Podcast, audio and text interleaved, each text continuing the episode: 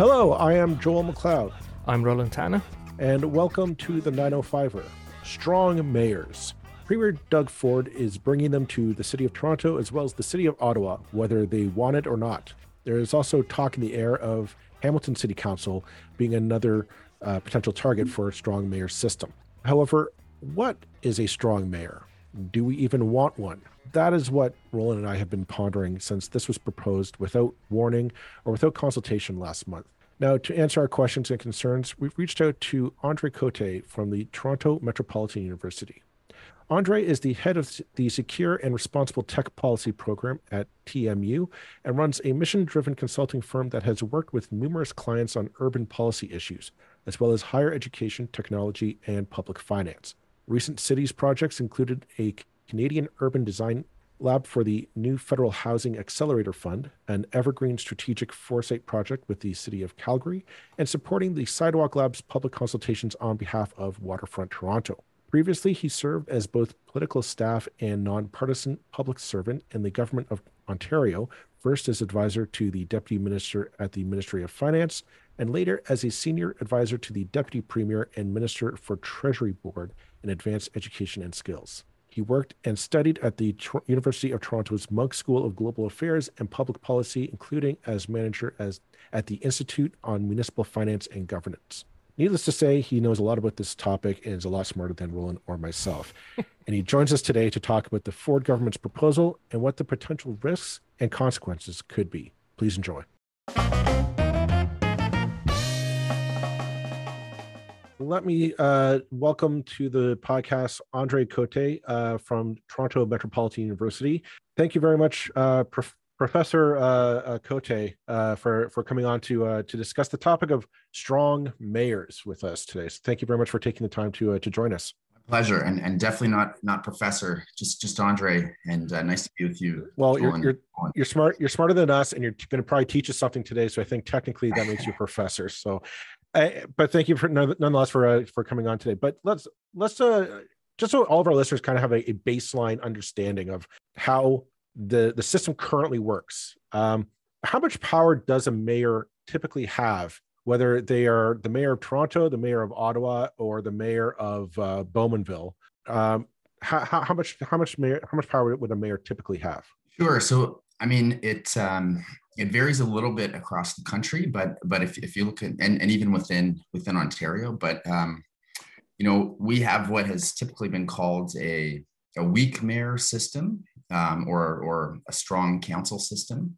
And so in this system um, you know the mayor is typically elected at large. So you know across the whole municipality versus councillors within their wards but on council the mayor is typically just just one vote so you know they've been called sometimes the the first amongst equals um, and so really it's a system where kind of in contrast to our parliamentary systems where um, you have a lot of sort of centralized executive authority in a prime minister, a premier, and a cabinet. At the local level, um, really the the executive authority has typically been held by the legislative body. Not to get to, you know too into the pol- poli sci 101 weeds, but but by council decision making is is with council. Um, mayors do you know have um, you know it's been described as having you know the bully pulpit. So because of the profile you have of being the mayor, um, typically you're much better known by voters across the city. You you have the ability to kind of uh, push forth an agenda in a way that you know that councilors or you know council writ large might not. So you can, you can you have influence that way, but in terms of your formal powers, um, less so. And and So- there have been some changes uh, in in recent years to strengthen a little bit, um, but we can we can come back to that. So wh- when we're talking about a strong mayor uh, platform, I mean, people think of might might think of in the in the United States. We think of like the mayor of New York City or the mayor of a city like Chicago. Um, can you kind of like what what would that entail? Because what we're we're, we're going to get into the weeds with uh, with Premier Ford's proposal. It's not quite what that would look like uh, here here in Ontario. Could give me like what what what what would a strong a typical strong mayor on paper look like then? Yeah, sure. And and so I think New York and Chicago are often the, the examples that we look to, but um, uh, and again in the U.S. there's kind of a spectrum of, of what it looks like, but but those two and, and a bunch of other um, typically larger cities Um, so uh, the mayor would would typically act as as like the CEO of the city. The, the mayor would have authority for um, preparing and, and, advancing the city budget, even if often the budget would actually be voted on by council. Uh, the mayor would have often the, the power to appoint the chief administrative officer or the city manager uh, who runs the you know the whole sort of administrative apparatus of, of the city uh, and often for uh, supervising, hiring, and firing uh, department heads and, and other sort of key key positions. Um, and in some cases, the mayor would have uh, veto powers over council decisions. Uh, so I think those are typically the you know kind of the the bigger elements. and I guess um, well, there's there's a couple of things that that, that I've kind of learned over the years, I guess, is that I mean, I mean you called it a you know potentially a, strong council system, and I've always felt it's um to an extent a strong staff system, um, and that the kind of initiative for a lot of the initiative for policy directions um doesn't come from the elected people per se. It can do, but they've got limited powers in that regard in most cities. Uh, but but actually comes from the staff, and then the, the, it's the council that can vote yay or nay. you know, it's it's not like you have a cabinet that comes up with uh, uh, you know an agenda of legislation they want to get passed. It's just not how it how it works. So I mean, I guess um, yeah, I mean it, it it's it's a it's so fundamentally different from from um, uh, the way we think of, of provincial or federal politics working that it's, it's uh, uh, that uh, I mean I guess question I would put in at this point is is before we get into the weeds of what's being proposed, uh, what are the disadvantages do you think of, of the system that has existed of this kind of weak mayor system? And uh, do, question I, know, I don't know if you know the answer to this. I have haven't got a clue. It's like why did we end up with this system in the first place? Is there any kind of logic behind it? Well, I mean, to, you know, to, to your to your initial point, I think I think there's a fair amount to it around um, you know a fair amount of um, authority, I guess, resting on the administrative side with the kind of permanent permanent city officials, the staff. Um, I mean, I think you know there are a few sort of key dynamics in the in the Canadian or sort of Ontario municipal system. Um, one is um, so there are no political parties.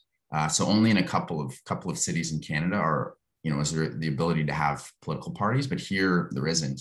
And political parties, you know, as we know from our provincial and federal, um, and you know from south of the border and elsewhere like they they play a really important role um, as kind of an organizing function um, you know as as sort of like a brand identity that that voters uh, you know can be be attracted to um, in terms of obviously choosing leaders who become the sort of figureheads. And but i think also in terms of setting policy agenda you know parties typically have platforms. Um, i know recently but provincially not always but typically but you know parties have platforms that that is is kind of the agenda that they intend to put in place over the next few years.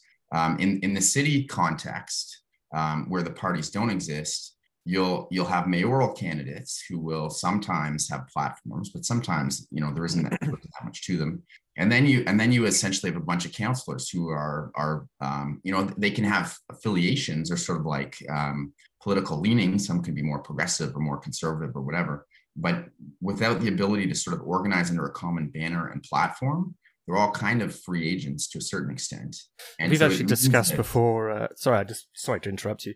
Yeah, just no, an interesting point that we've discussed before. That I didn't. I mean, I a bit of background. I mean, I ran for council four years ago, and only after running for council did I realize, did I learn the extent to which councillors, particularly in small cities where you, so Burlington was the city I ran in, there are only seven councillors, including the mayor um, you're not allowed to have more than you're not allowed to have more than a minority of councillors in the same room at the same time in any kind of private setting because that could be uh, construed as them kind of doing backroom deals or whatever.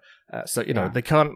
The extent to which they can even go out for a coffee together is surprisingly limited. Um, uh, because of this kind of you can't be cooperating together uh, attitude. Um, sorry, I just I thought I'd just jump in there and mention that because it's. Uh, no, but I mean that's that's key too, right? You think about how you know federal provincial governments make decisions behind cabinet doors, and then they figure out how they're going to go out and communicate them. Well, to, you know, to your point, there are open meeting laws that dictate that you cannot be making decisions, um, you know, behind doors like that in the municipal. So all these things make it tougher to shape a coherent agenda and sort of advance it that way and in terms of the history, I mean, I think a lot of it just goes back to the fact that um, you know, if you go back 150 years when our sort of founding municipal legislation was put in place, um, uh, municipalities weren't by and large cities. That they were they were little sort of outposts in in a rural um, in a rural country or province. And their functions were were um, you know very basic basic things. And so i think over the last 150 years obviously cities have come come to become these you know large complex super important places. And i think in many cases the you know kind of the governance side hasn't quite caught up with it or it has but in, in fits and starts. So let's let's flash forward to today then. Um, as most people have probably read by now uh, premier ford's uh, uh, government uh, is talking about introducing a strong mayor uh, system which right now it's tentatively slated for Toronto and Ottawa, but we wanted to discuss on the on this one because there's also rumors of in the future expanding those powers to the city of Hamilton and possibly other cities at, at large.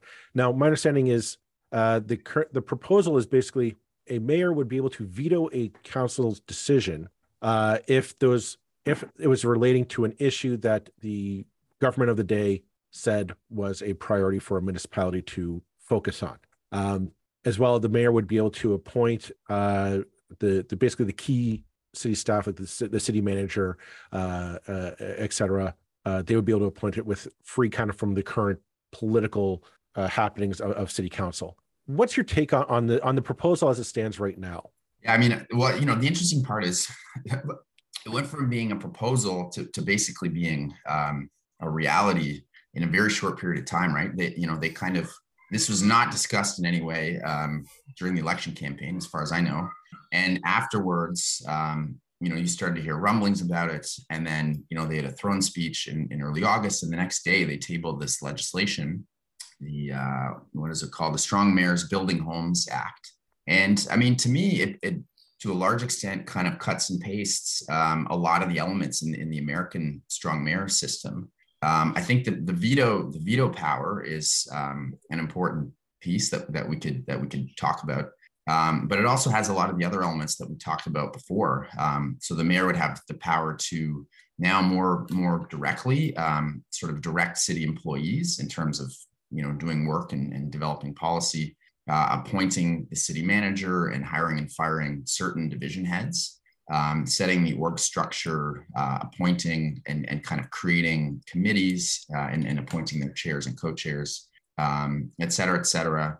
Also the, the budget piece, the mayor would have the ability to um, propose the budget, which would then be taken forth to council. So to me, it's really a lot of those elements that um, we see in, you know, cities like you mentioned, like in um, New York, south of the border. And uh, as of last week, the, the government um, uh, basically sort of push this legislation through to third reading with no amendments. Um, yeah, I, am I'm, I'm I'm doing a, a, a, a hollow laugh there. I mean, I I, I mean, I, I think the proposal. I mean, my I should be asking questions and not throwing my opinions in, but um, I would have said a few months ago before this came out that I would personally have been in. I personally feel there are, there are massive deficiencies in the current municipal system, and, and part of it is that weakness that was built in, like you say, because of the rural past that we've kind of come from. But uh, oh, you, lost him. Uh, you still there? Sorry, I think you went dark for a couple of seconds there. Um, but the the lack of discussion obviously is the thing with this with this government that I, I find problematic. That this is comes out of nowhere. Um, do you do you see any? I mean, my impression was just from the kind of the the experience with Rob Ford as mayor of Toronto that in Toronto certainly, and I, I think in Ottawa maybe as well, that they already have a a stronger mayor system, if you like. Like they they have a kind of they've made arrangements to give the mayor of Toronto uh, a, a much greater role in in things than say the mayor of Oakville or Burlington would have. Uh, is that correct? Um, well, I think you know th- there's been a bit of an evolution. Like, I, you know, to, to your point, and we can come come back to this. The, the way this is rolled out, um, to me, is what's what's truly troubling and problematic about this. Um, I think you know there's an important debate to be had here about if this is the right direction or not for you know for a big you know complex cities. Um, but I mean, just to take the um, the Toronto example, just because it's it's the one that I'm I'm most familiar with. Um, you know, again, there's sort of a long historical tale to this. Like um, after the amalgamation in 1998, you, you create this new new sort of you know mega city of Toronto. It was realized pretty soon after that, like, okay, the way you know city governance worked maybe no longer works for a city of you know whatever it was at that point two and a half million people. So we need to reconsider these things. Um, and so the province did that on the one hand. Um, in the early 2000s, the, the Liberal government that came in negotiated the City of Toronto Act. And part of it was sort of symbolic around just sort of recognizing the importance of, of the City of Toronto and, and later through updating the Municipal Act for, you know, for other, other cities and municipalities. Um, and, you know, um, after the Harris years, sort of signaling, we're going to consult with you, you know, you're sort of a legitimate player. But part of it was also about enhancing their powers in certain ways. And so in Toronto, with some of those new powers, um, council actually, you know, after great deliberation, some, you know, expert reports, blah, blah, blah, like, a, you know, but a consultative process. Like the way it's supposed to work. Yeah. Well, you, I mean, you'd, you'd hope. yeah. Uh, but at that point, council said, okay, we're going to make some changes to strengthen the mayor, but we're not going to go full strong mayor. And so they and at the time it was David Miller, and so they said, you know, okay, the you know the mayor can take on um, this sort of CEO role. Uh, the mayor can set the council agenda at the start of term um, to you know back to your point, create a little more coherence about what you know what the agenda is. Um, the mayor could create an executive committee which would have to meet in public, but could act as kind of like a cabinet light in terms of um, sort of triaging items before they go to um, go up to full council for decision. Uh, the mayor could um, uh, the mayor could step back from being speaker uh, to council so that they could actually be like a participant, um, and they would have they couldn't fully direct staff, but they could like for instance um, uh, set the terms of the budget process to, to staff. And so it's, it's sort of like kind of a halfway set of steps. Uh, and you know there were a couple other things. But I think the decision at that point was, you know, going full, you know, parliamentary cabinet or or full strong mayor seemed like a bit much. I want I want to just touch upon the the the existing proposed legislation that the that this government's pushing through, and that the it, it, I mean I think to people it sounds like wow finally you know they're going to get stuff done at City Hall, right? You know, and so this that's what it sounds like on paper to the I think to the layman or just at first glance. Finally, you know, it's the mayor's going to be able to push through stuff to get done and make our city better. Great, wonderful. But I, look, I look at him saying there's a lot of there's a real Trojan horse in this legislation, and that the the the veto power that a mayor has is tied to priorities that the provincial government lays out. Now, those I imagine, with knowing this government, those priorities will have to do a lot with development, um, presumably some kind of housing uh, uh, agenda I'm not sure what that is. We don't really seem to have a clear plan put forward yet. But what what you know, is there a danger in that that basically like doesn't make the the mayor of Toronto and Ottawa, potentially other municipalities in the province, basically a stooge of whoever the premier is at any given time going forward? Well, that you know, I know that's been been a, a big sort of focal point, and um, to me, you know, it's a big sort of unanswered question. Like, you know, so they've sort of said, well, uh, this veto can be applied uh, where you know a council decision contravenes a provincial priority, whatever the, the precise language is. But it's like, so firstly, what are these provincial priorities? They've signaled that the housing thing will be one of them, but like, what else are they? How, you know, how are they put in place? How are they communicated? Secondly, what's what's the threshold for deciding whether a provincial priority has been contravened by a council decision, and and like who decides? Thirdly, I feel like there's a big sort of and and frankly puzzling political dynamic here to me also where it's it's like um, what makes the province believe these mayors are these mayors are going to do their bidding for them? Um, like in toronto you just have kind of a fascinating one where you have mayor tory who is who is you know right of center progressive conservative and yet i never understood that he and you know he ran against doug ford uh, and beat him um, locally. So I never saw them necessarily as you know having a deep sort of kinship. Maybe I'm maybe I'm, I'm wrong there. And then you look at other municipalities, um, like Ottawa currently has uh, a formal former Liberal cabinet minister mayor, and they're they're so he's stepping down. But in the in the fall election, there's another former Liberal cabinet minister mayor who, who's running, and uh, you know, my understanding is another of the strong candidates is like a like a serious progressive counselor. Um, and so maybe I'm missing something, but it's like, you know, you're going to have progressive mayors in a bunch of these cities. Yeah. Why would they fall in line? Um, so I feel like there's a bunch there to unpack. So, um, so my my feeling, well, I think Joel's and my feeling both to an extent there was was you know going going back to I feel like you know everything at municipal level has been coloured to an extent over the last twenty years by the Places to Grow Act and, and what that introduced. And it's like the Places to Grow Act was, uh, I'll say until my dying day, was a, was a good act with good intentions. But part and parcel of that was basically a, a you know the statement that the city can do what it's like, what it likes, as long as it doesn't contravene what the province says the city should be doing. And you think, well, yeah, fine. Well, that makes obvious sense. That that you know, how can there be a problem with that? That that's obviously the way it should work. How it works in practice is it makes everything to do with development in certainly in urban growth centers appealable uh, by developers or by whoever wants to appeal. Uh, and the upshot of that, it seems to me, uh and you can tell me if you, you think I'm right uh, or whether I'm completely off base. The upshot of that to me seems that the major development decisions in most um, Ontario cities are now actually made by the Ontario Land Tribunal because anything of any size gets appealed. Uh, you know, unless the city says yes, it's going to be appealed. That's just part of the costs of building a building in Ontario these days.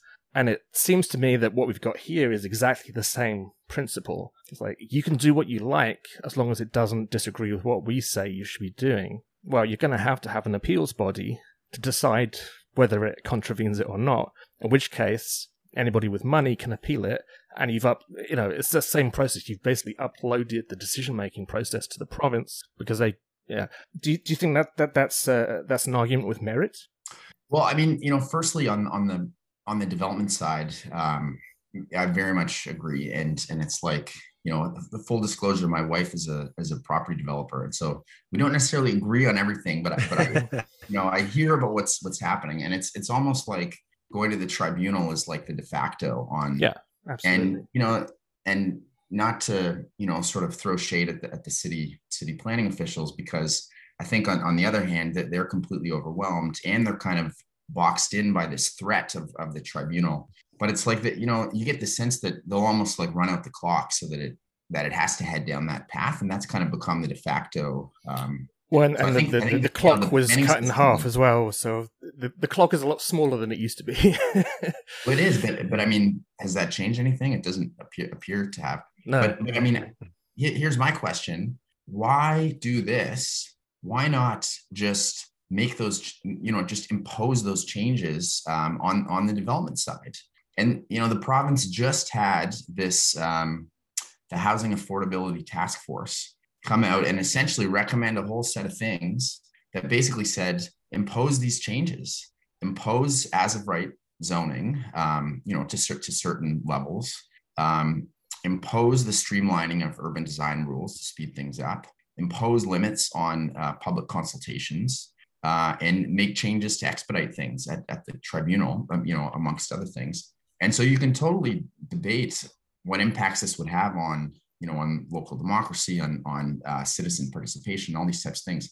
But if your goal was to get housing built, um, you had an expert panel make a bunch of those recommendations that, frankly, I think a lot of even somewhat progressive folks wouldn't entirely disagree with, right? Mm-hmm. mm-hmm. Why not just do those things? Like, why do this? Why do this totally backdoor thing where you're fundamentally changing this, and then you're asking, you're pushing mayors to, who who might not do your do your bidding anyways. Well, I want to I want to kind of expand on that note because it seems to be a trend that this government is has been rolling out with for the last kind of I'm going to say since about March when they declared COVID was over. Um, that it's been okay. Let's just let's catch up because the, the the fact is we need. I think I believe the last estimate is one one and a half million units um, in the entire province to meet housing uh, demand and to, to help kind of curb the affordability rates uh, that, that's plaguing a lot of a lot of municipalities.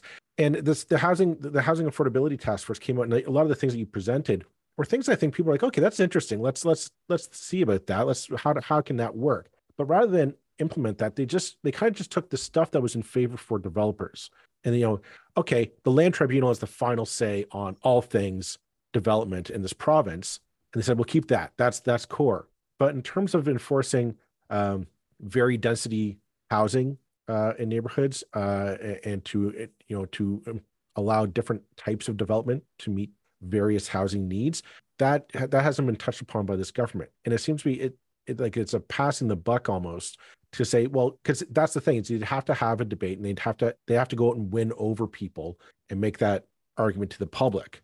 And this government doesn't seem to want to do that. It's rather like, well, let's just give it to the province or to the mayors. They'll carry the they'll carry the the the political ramifications of saying to people in in Toronto, Ottawa, maybe Hamilton or London, perhaps. And they, that mayor now has to carry the burden of going to the people and saying, well, no, we need to have this level of development or this type of development in this neighborhood now because we need to meet targets that are set by kind of by the province. And this seems to be, in my mind, it seems to be a passing of the buck rather than the province is saying flat out saying, no, this is the way it's got to be, folks. We we need we need housing for people. We need affordable housing for people. Um, we're done waiting for the cities, the municipalities to get their act together. We're doing, we're taking charge and bearing the political cost of that decision. I'm rambling a bit. I apologize. Something no, I do on the podcast. I was just going to but... say, I think it's a good point. I mean, the genius, I think the unintended genius of the Places to Grow Act is that the people who take the heat for all the, I mean, the history of Burlington over the last 15 years is of the local government taking the heat for all the development that happens that is ordered by the province. Uh, the, the, the council has no choice but to, you know, within a certain degree of, uh, you know, they can argue about all the number of floors or they like. Ultimately, the stuff is going to get built somewhere. Um, and the kind of genius is that the province is getting off scot free from this and not taking any heat, and and the and the local government takes all the heat. So maybe maybe I can't quite believe that Doug Ford is that um, uh, Machiavellian. he would like to be Machiavellian. I don't think he is uh, to uh, to think that far ahead. But it seems like that. I mean, maybe that would be how it works out. I don't know. What what do you think, André? Well, I mean, I think that um, you know, but places to grow is um, you know was developed over years and years is is incredibly sort of you know detailed and and whatnot, right? Um, you know and so so through that process they land on the intensification targets. And then you know over time that has to be hardwired into official plans and blah blah blah right? There's i, I my big question is you know um, so i so i think i think joel to your point it's like very clearly this this government um, you know has been on the side of developers and that's you know that's fine. That's their prerogative um, and you see it through the mzos and you know through through a range of other things right? My big question is how does this if, if your goal is really to accelerate housing how does this get you from a to b? That's like that's what i can't quite piece together um, because again you're, you're you're relying on these strong mayors to advance all these things but this does nothing to make the core problems go, or the core the core barriers go away right? Whether it's nimbyism whether it's uh, you know um, the way municipalities set their official plans whether it's um, the actual planning process, whether they have enough, you know, planners and engineers on staff, like all these all these things that are, um, you know, sort of, you know, uh, below the surface, but that are that are the root causes. I don't see how how this is some magic bullet to to um, to break through in all those areas. And so if you're if you're the developers, sure, you know, maybe you you want this. Um, not not to throw you know throw my wife under the bus, but I was asking her yesterday have you heard about this? What do you think about this? And she sort of said, well, I mean, could have an effect, but but she made a lot of those points. She's like, it's a lot of a lot of these um, more call them even administrative issues that that they're running up against that's slowing down um, the process and very unclear how this would solve for them. Yeah, I mean, if if you're really wanting to help development, I think you're absolutely right. This is not this is not the way to get it. It's kind of it's a splashy move that doesn't I think it could have very negative long term effects.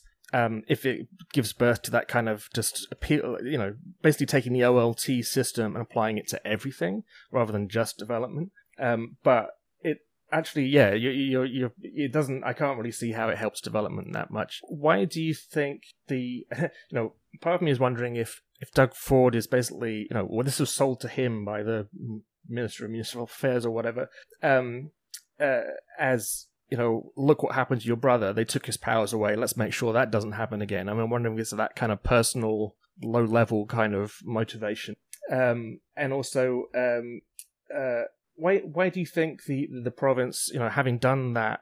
Uh, I mean, again, we kind of thought it had problems, but the but the uh, the the proposals that were in the um, uh, I can't remember the name of it. The, the the the proposals came out just before the election for you know opening up single family home neighborhoods to um, you know up to five stories. I think something like that. Why do you think that they're not touching that? That basically they've just thrown that whole uh, uh, thing in the bin. Well, I, you know, I don't, I don't really know, and you know, they've taken some some heat for that, and I wonder whether it comes back to your point, which is, you know, maybe their view is um, they'd rather download the heat for that, so they'd rather, you know, um, uh, hope that the, the mayors will take these on, and you know, it is possible that. Um, you know, in the current system, mayors recognize that um, they wouldn't get some of these uh, more significant housing reform or, or, sort of development reform changes through their council. So maybe they've never surfaced them. Maybe they've never brought them forward. Maybe they've been, you know, sort of keeping their powder dry. And maybe with these powers, suddenly they say, okay, well, um, you know, now's the time to advance, you know, a more aggressive reform agenda or whatever. So that so there is a chance, and and you know, there have been some backroom conversations and whatnot that have have, have you know that have informed this. Um, but that, I mean, that's I think that's one, one of the big questions for for me as well. And it, just, I mean, go, go ahead. Sorry. Well, I was just going to say the, the other part that I, I just find so puzzling about this, right, is um, so you know this is a government that um, basically in its first move showed that um, its level of uh, of sort of respect and partnership for municipalities was going to be, to put it, you know, generally delicately, you know, less than less than the previous government, right? Where uh, they stepped up and immediately intervened in municipal elections back in 2018, um, and what seemed to be like the you know the the rationale um, again was somewhat unclear. It seemed to be you know potentially even just sort of a vindictive play to sort of shrink the Toronto Council to you know, with the regional chair elections, you know, put Patrick Brown back in his place. And, and I think Del Duca was going to run in, in York. Um, so, and so again, in, in this election, uh, or, or immediately following this election, after no public discussion, they proposed this dramatic, dramatic change to, to municipal governance. But the interesting thing is for a government with that outlook, what this has the potential to do is create much stronger political adversaries in in mayors, in the mayors of Toronto and the mayor of Ottawa, and and where, wherever else they go. And so I find that really fascinating. Like part of the reason previous proposals for um, you know GTA regional government um, uh, basically didn't come forward. A, a, big piece of it was this fear that you know, like in Greater London in, in the UK, you'd create this this mayor for for the GTA, and suddenly he'd be like a mini premier, and that would be like a big threat to to Queens Park. And so I find that I find that part really interesting. Like, um, on, well, on, on that yeah. note, just maybe maybe to push back on that idea is, I mean, this is this isn't new. The this the strong mayor's uh, proposal or or, or uh, legislation isn't kind of out of left field. This is something that's kind of been a growing trend over the, the previous term of this government's kind of municipal agenda, if you will. Yeah, I, ha- I haven't really seen a cohesive, and it's something we've talked about in this podcast. We haven't seen a cohesive movement between the mayors of Ontario to kind of push back concretely against the the the eroding of their powers to Queens Park. Um, I mean, let's take example, perfect example. This one, the strong mayor's proposal comes out. John Tory isn't, you know, tiptoeing like, Jesus, you know, this is dangerous legislation. We we need to really think about this. He's arm around Doug Ford, you know, buddy buddy this is all great and wonderful. I've yet to hear any mayor uh, really come out and say, "Yeah, I, I I don't like this legislation as it's being proposed. This is what I want." Um, and then yeah. I, was thinking recently at, at AMO, uh, the Association of Municipalities of Ontario, I, I, did not see any criticism from the, any of the mayors or any of the councillors that went to that conference against this government's uh, policies. I, I, maybe you're you're you're seeing something, but I, I, just I don't see that kind of adversarial, you know, who's standing up for cities approach yet. I, I haven't seen it yet in this municipal election so far. Well, the, so the mayor of Ottawa came out strongly against it. Uh, so Jim Watson. So I mean, an interesting circumstance there because he's he's not running again, and so but he and his points were interesting. He he said, "I don't understand what we're solving for here." Um, he said um, he has you know, developed a very strong and sort of collaborative relationship with council. And I can't remember the exact number, but he said basically 90 plus percent of, of the items that he tried to get through council, he, he had been able to get through council. And it was through the, the development of those relationships and kind of a consensual approach. So he said, you know, what this is going to do is uh, disempower councillors and uh, and diminish local democracy in certain ways. I'm paraphrasing, ho- hopefully not missing it too badly. But so there was that opposition. He also said, which I think comes to this, like to what extent do we expect mayors to actually do this? He said he thought um, the mayoral candidates in Ottawa should come out and say um, they're not going to, um, I guess, sort of fully take advantage of these, you know, commit to not fully taking advantage of these powers, um, even if even if they have them. And so I'm not sure if they will, but he he was at least one example of someone, you know, making the the kind of counterpoint.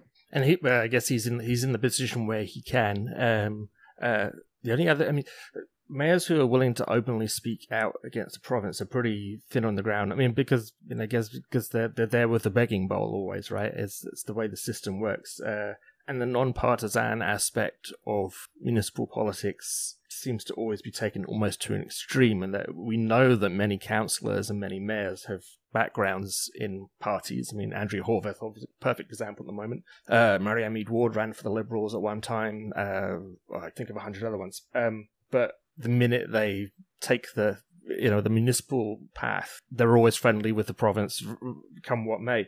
I mean, I guess maybe a, a good outcome of this might be that if they are, if you do create more independent mayors, that might be a good thing. But um, but yeah, I certainly see how um, in those cities the councillors it's not like a councillor is a is a is a strong position anyway but yeah even more sidelined. Um uh, whereas a situation like we have in Brampton where Patrick Brown I mean, I think I think the whole issue with with Patrick Brown uh, in Brampton has been that he came in kind of thinking, "Right, I'm I'm premier, I'm I'm premier of the uh, of the city. I'm going to bring in my people to do things my way," and that's just not how cities are supposed to work. So you immediately get a huge amount of kickback from from from staff and uh, councillors alike. Um, I should really find a question mark to put at the end of this rambling uh, comment. Uh, I mean, can I just raise you know one yeah, one please point? do, yeah. The you know, councillor roles might not necessarily be the most the most glamorous, and and you see this sort of um, you see this sort of call it hierarchy in our politics, where it's like a lot of councillors feel like you know their opportunity is to graduate up to becoming a, member of provincial parliament or or a federal MP. But then you also see a lot of them once they get there, you know, my my view at least, seem um, very uh, um, disappointed with what they get. In, oh, in absolutely, roles. absolutely, and, yeah. And I mean, it, it's because as a councillor, you actually have um, a significant degree of power in a way that you really don't in, in our highly centralized provincial and federal systems, right? If, if you're a backbench MP or MPP uh, at Queen's Park or in Ottawa, um, unless you find your way into a ministerial role, um, in my, my, view, you have significantly less uh, influence um, on on the ground on on on policy uh, as as a councillor would. And so maybe there's slightly more sort of perceived prestige with with those other roles, but um, and you also and you also have just I mean, and I just speak here from experience, just having been I mean, I, I was just a, a volunteer uh, in provincial politics, and then you know having a crack at running for council, and the the freedom to say what you want to say is phenomenal. You know, it's like, oh wow, I'm the boss of this whole thing. I don't have to worry about what anybody else thinks. I can say what I like. This is, you know, it's hugely different from provincial or federal politics. But, um, but yeah, I mean, the the, the downside of that is you don't have much power to actually do anything. But well, I want, I just wanted you, you uh, Roland, you mentioned Patrick Brown, and I wanted to jump back to that idea because I, am sure uh, if you listen to podcasts, you'll know that Patrick Brown's embroiled in a scandal of basically um, nepotism. He he he you know he appointed his buddies, regardless of qualifications, to key positions within Brampton City Council. That's the allegation, not proven, but that's what that's what happened. To bring it back full circle, I mean that's kind of what this strong mayor's proposal would do is kind of make that legal. And so, you know, basically, like I, I find it ironic, like Patrick Brown's in this scandal pseudo scandal in Brampton.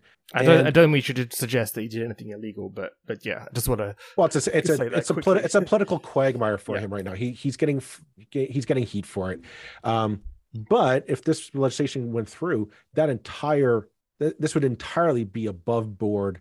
Like nothing wrong happened here. He's entirely within his power, and it just rests on his on like there'd be there'd be nothing to, to say here. It, it is is kind of what I'm taking away from it. Well, there, would still be there'd still be public scrutiny, right? You know, right. an example provincially was was like when um, Premier Ford uh, appointed the, the OPP commissioner, and right, right, right, right, right. Ties. I mean, and another interesting piece is um, there is a change in this legislation to, and it, frankly, I'm not sure exactly what effect it would have, but to the Municipal Conflict of Interest Act um, to set some rules around um, you know disclosure and and the various other aspects for for these mayors so i don't think that would go away but i think to, to some extent you, you're right that suddenly this is just a power that they would have for some key city rules. And you know if you if you look in the us like someone like mayor bloomberg went in new york and um, he brought a bunch of his um, you know sort of high powered corporate folks in to take on key roles in the city as parks commissioner and as et cetera et cetera. And and so and a lot of that worked out really well. He brought in some really top talents, and mm-hmm. uh, but but it, it gives them that power, which obviously can um, uh, also cause cause issues if it's you know it's, used in questionable ways. I guess it seems like a proposal ultimately that is going to be the archetype of the sort of law of unintended consequences because they they've so little thought about this that uh, how it shakes down could be anybody's guess. And there may be some quite positive things, and there may be some very bad things. But one thing is for sure is that no one really knows, uh, neither the province nor nor anybody else. I mean, it's, it's such a yeah. I mean, with the, the first point you made is is that there's no consultation, no, no, even even by the standards of, of you know the kind of PC conservative mindset, which, which tends not to be too keen on uh, huge consultations. You know, I mean, goodness me, I, I I get the the motivation for wanting to cut that short sometimes,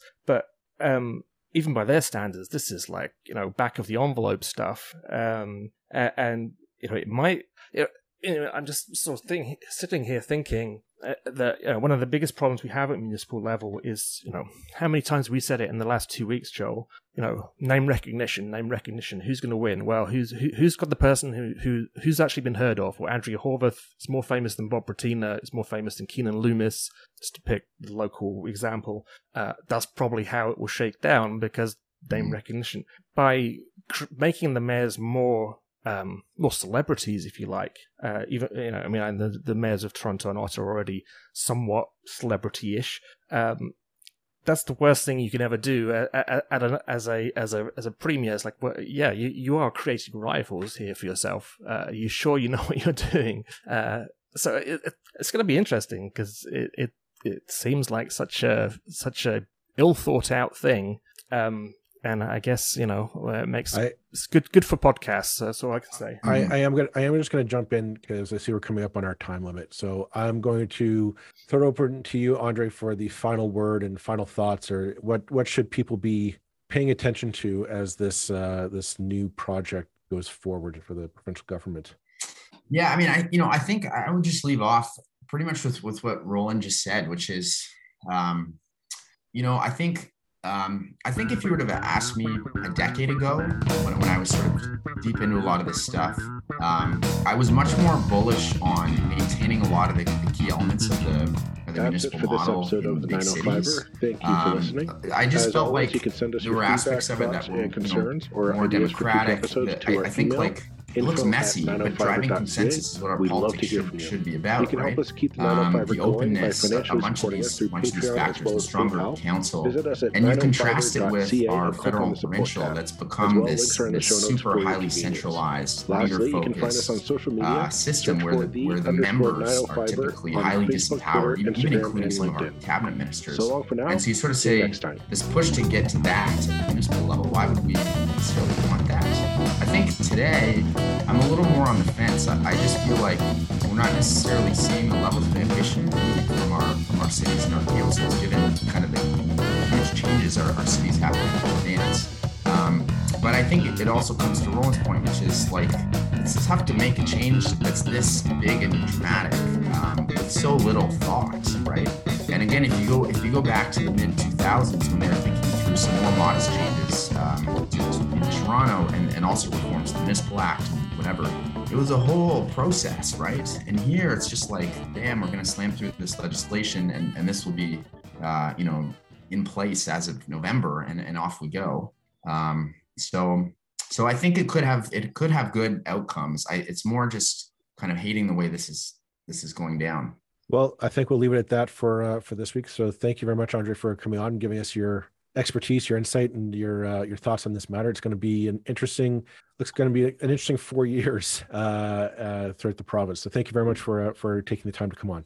Totally, my pleasure. Great, great to be here with you guys. Thanks.